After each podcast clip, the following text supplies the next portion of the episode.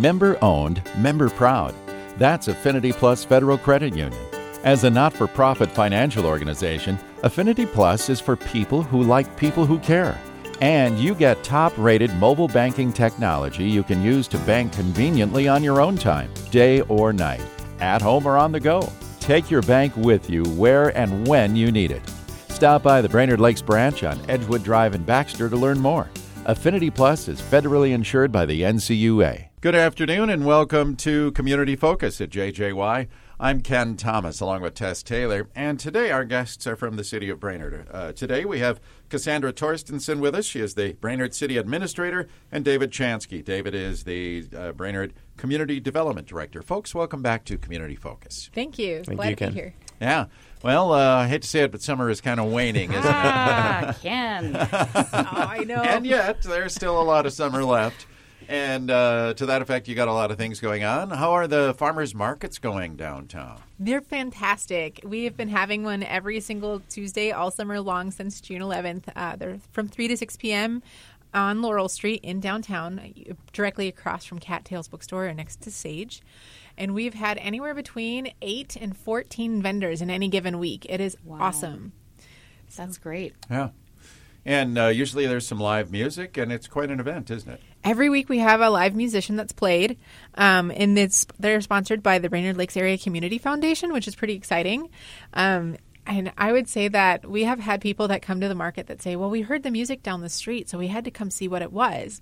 And so, just that little addition of music to the market has really helped to draw a, lo- a larger audience. That's great. And then we've had a few new vendors show up this year too. I mean, a lot of new vendors actually, but just in the last couple of weeks, we've added even a few more. So we have a ah. coffee vendor. Oh, No. there you go. Oh, and her stuff smells so good. And we have an author with some books. She writes her own books. And then we also have an art vendor who makes her own art products that have been added to the farmers market this summer. So, really cool variety of products in addition to the produce and the fresh cut flowers and everything else that you can get. Yeah. So again, this one will run through the end of September, the Tuesday from three to six. It sure will. Um, there have been a few vendors that have asked if we can go into the first week of October with pumpkins. So we'll see Oh, if, you if there's enough of them with pumpkins. Maybe we'll do an additional week. Okay. And if folks want to get in on the market, can they contact you, or is it is this considered full? 14 is the most we probably can have. Okay. And so on weeks where we don't have all 14, absolutely we can consider additional people to come, but we Okay. can't add more than that. The parking lot space doesn't allow for it. It's only so big, right? yes. Very good. But they can contact City Hall if they'd like to be a vendor. Okay. I see some construction going on at Gregory Park.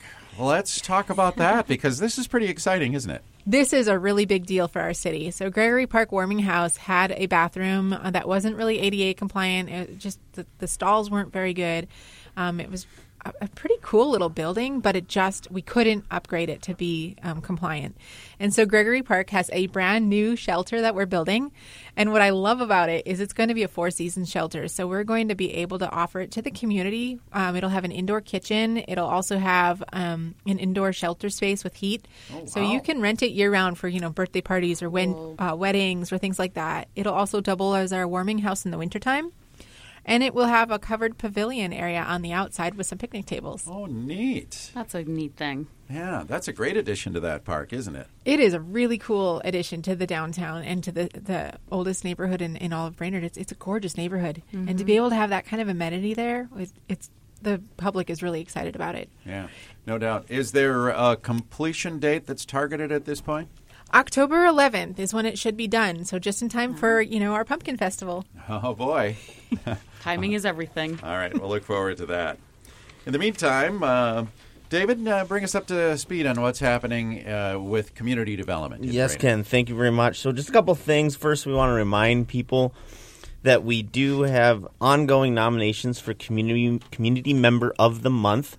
So, if you have someone that you believe deserves some recognition of being a great um, asset to the Brainerd community, we encourage you to nominate that person. Again, nomination form can be found on the City of Brainerd website under the Community Development tab, or you can come to City Hall and we can print one off for you if you prefer to do it that way. They are continual. How we do it is on the second council meeting of the month. Um, they are reviewed, and, and the mayor makes a nomination. and then on the first council meeting of the month, that person is recognized. So again, we encourage people. That's continual. So if you have someone or multiple people, feel free. We encourage you to nominate that person. Again, we are still in summer. So as we keep drawing to a close of summer, uh, the grass is still growing. So again, we encourage people to make sure we're maintaining our grass. is one of the easiest things that we can do to keep our community looking nice. Looking swell. Exactly. And then the last major thing we have for you today is over the last roughly two years, the city has been working through as a major update and rewrite of our comprehensive Right. plan. Yes. As you know, the comprehensive plan is kind of that big document that really kind of guides us of what we uh, want to do as a city and which Mm-hmm. direction we want to go over the next 5, 10, 15, 20 years as a community. Um, so as this process, the Brainerd Planning Commission held a special meeting on Wednesday, August 7th, so it was last week, for the purpose of opening a 30-day public comment period uh, for the formal draft of the plan. Um, so they did open that. It'll be open until Saturday, September 7th. Uh, we have um, available versions of the plan on the city's website. We have a PDF version that's easy to read, also easy to print off, as well as a nice online flip book version that would kind of give you, the reader an idea of what it would look like in a book form. So for the next, uh, well, a little less than 30 days now, anyone can download that, go and look at that. If you have any comments, um, there's an email address. You can come into City Hall and submit any comments you might have on the on this draft, good, bad, or otherwise, and then that will be reviewed uh, by the Planning Commission when they hold a workshop to discuss um, the document in September. Very interesting. Public uh, input is always valued. isn't it? Absolutely. Yeah. Um, were there any highlights in the in the comprehensive plan that would be worth mentioning? That uh, for someone, uh, kind of a, if you will, Cliff Notes version of that, or is that too hard to do? Well, with this plan, I think I'll just go broad. What we're really looking at is trying to make a document that's really going to um, really give us direction. Our current plan is from 2004, so it's 15 years old. Oh, wow. Uh, the community has definitely changed a lot since 2004. you know, we've gone through that. We had the recession. A lot of things have changed. And then, and at that at that time too, when that document was created, it was more created as more as a as a compliance document. And we don't want this document to be that way. We want this document to be that guiding principle More of guide, document. yeah. So we've really looked into every aspect from parks and recreation, economic development, housing, uh, transportation. All those all those areas are touched upon within this document. Well, it sounds like a document that uh, it would be well worth our time to go check out. Absolutely, Yeah. All right, and make a comment on, please. yes, please. All right, very good. Um, in the meantime, I know Cassandra, you're also uh, it's budget time, isn't it, for the city of Brainerd? It is budget time. Every August, we get really, uh, really get rolling on on what we have to do for next year's budget. So, in government, we always set our budgets in the fall for the full next calendar year. So, in August, we really start looking at every single department budget and identifying what the priorities and absolute necessities are. And then we take it to a special workshop with the city council at the end of August. And then by the middle to end of September, they have to set the preliminary levy. Um, preliminary levies are usually higher than what we end up in, so just don't be alarmed. You know, if They you- can come down, but they can't go up, They, right? they can always come down, but once you set your preliminary levy, the number can't go up. Okay. So that's kind of a key thing to remember in how governments budget is that preliminary levy is usually higher than what the end result really is. Mm-hmm. And the end levy has the, the true levy of what happens for 2020 is actually set in December. Okay. Yeah. So we have a um, number of months that we can still go through and refine our budget estimates Mm-hmm. and get them to what we really think the real picture needs to be for 2020. Yeah, and I'm trying to remember, is there public comment on that too, or is that just a process that takes place? And It's a process that we um, go through with the city council. We have workshops, a number of different workshops that we sit down. Public's always welcome at our meetings, so they're welcome to come and participate as well. Yeah. Um, every city council meeting has a public forum, so if you have a comment on it, I mean, there's an opportunity there too. And when are the meetings? The council meetings are the first and third Monday of every month at 7:30 p.m. All right. yeah. And uh, I'm trying to remember too, because I know Governor Walz mentioned he'd like to help with LGA and some of these things, but that doesn't affect this budget yet, does it?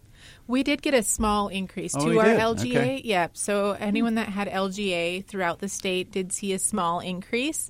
Um, they tried to restore it to the pre. Oh boy, you're getting me on the date here. Yeah, but- pre-recession numbers. I don't. I don't remember what date that was. Okay. but they did restore the LGA to those numbers, and Yeah. so we saw a small increase, Yeah. and so that will help our taxpayers. Absolutely. Mm-hmm. Yeah, that's always good. Local government aid is something that uh, the state provides for a lot of cities that around the state. Not all of them, but some. Uh, Right. I forget there's a criteria that's involved, right? There is a criteria, and uh, I can bring that for you next meeting we can talk all about LGA. There's a whole lot of information on LGA, yeah, and I can, I can definitely bring that and uh, talk through what LGA means for cities like our own, and what the criteria are for cities like our own Yeah. across the state. So Yeah. it, it's been invaluable for the city of Brainerd, and I don't know what we would do without it. It, it takes up and accounts for approximately 40% of our total city budget. Wow. So we get about $4.5 million in LGA, and the remainder of our budget, uh, which is around a $10 million budget,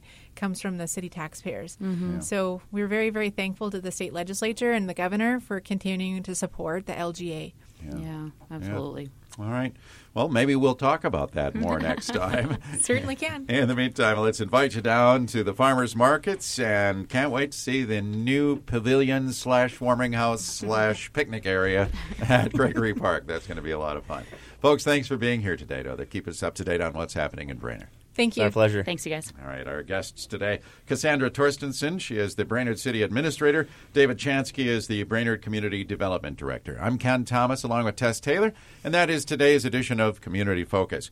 And we remind you that Community Focus is available anytime you want to listen. It's on our website at 1067wjjy.com and brought to you by Affinity Plus Federal Credit Union.